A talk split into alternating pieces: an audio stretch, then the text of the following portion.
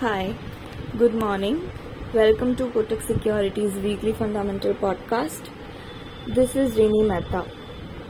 Indian stock markets saw some profit booking uh, last week. Earlier last week, Sensex uh, achieved a new lifetime high. Uh, and if you see uh, BSE mid cap and small cap uh, indices declined by 0.5 to 1 percent. Most of the sectoral indices also witnessed negative returns last week. Um, BSE commodities, FMCG uh, were down by uh, 2 to 3 percent.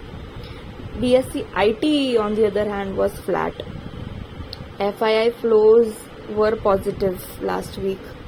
Globally, if you see in the US, Fed chair uh, reiterated his stance that uh, more interest rate hikes uh, may be needed to bring inflation below its target, though at a slower pace.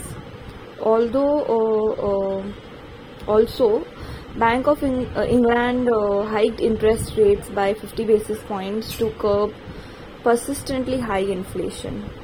In India, the minutes of the June uh, RBI MPC Monetary Policy Committee meeting, I mean, reflected the hawkish tone of the meeting. So far, the overall progress of the monsoon has been slow, and its movement over the coming weeks will be crucial. Um, if we look at foreign investors' participation during this period, FIIs continued to be net buyers to the tune of rupees 6,888 crores so far in June. FPI flows uh, uh, in the month of June were mixed for emerging markets except for India, Philippines, and Taiwan. All other emerging countries witnessed an outflow. Um, now coming to the stock picks for the week, uh, we like HDFC Life. We have a buy rating on the stock.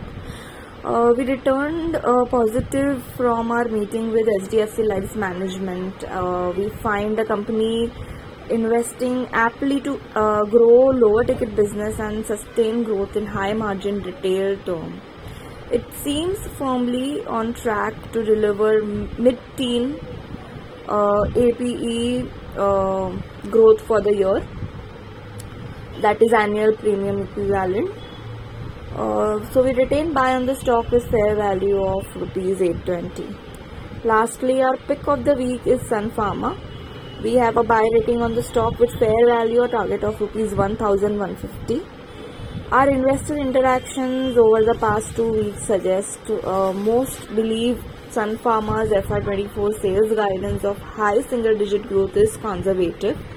While assessing reasons, reasons behind its seemingly conservative top line guidance, we review its guidance versus delivery track record over the past decade and highlight why there is an upside risk to its FY24 sales growth guidance. Despite elevated uh, R&D, we build in a 200 basis points EBITDA margin expansion over FY23 to 26, led by improving profitability in specialty and better domestic productivity. So um, we are positive on the stock. So guys, that's all for today. See you again next week. Thank you. Signing off.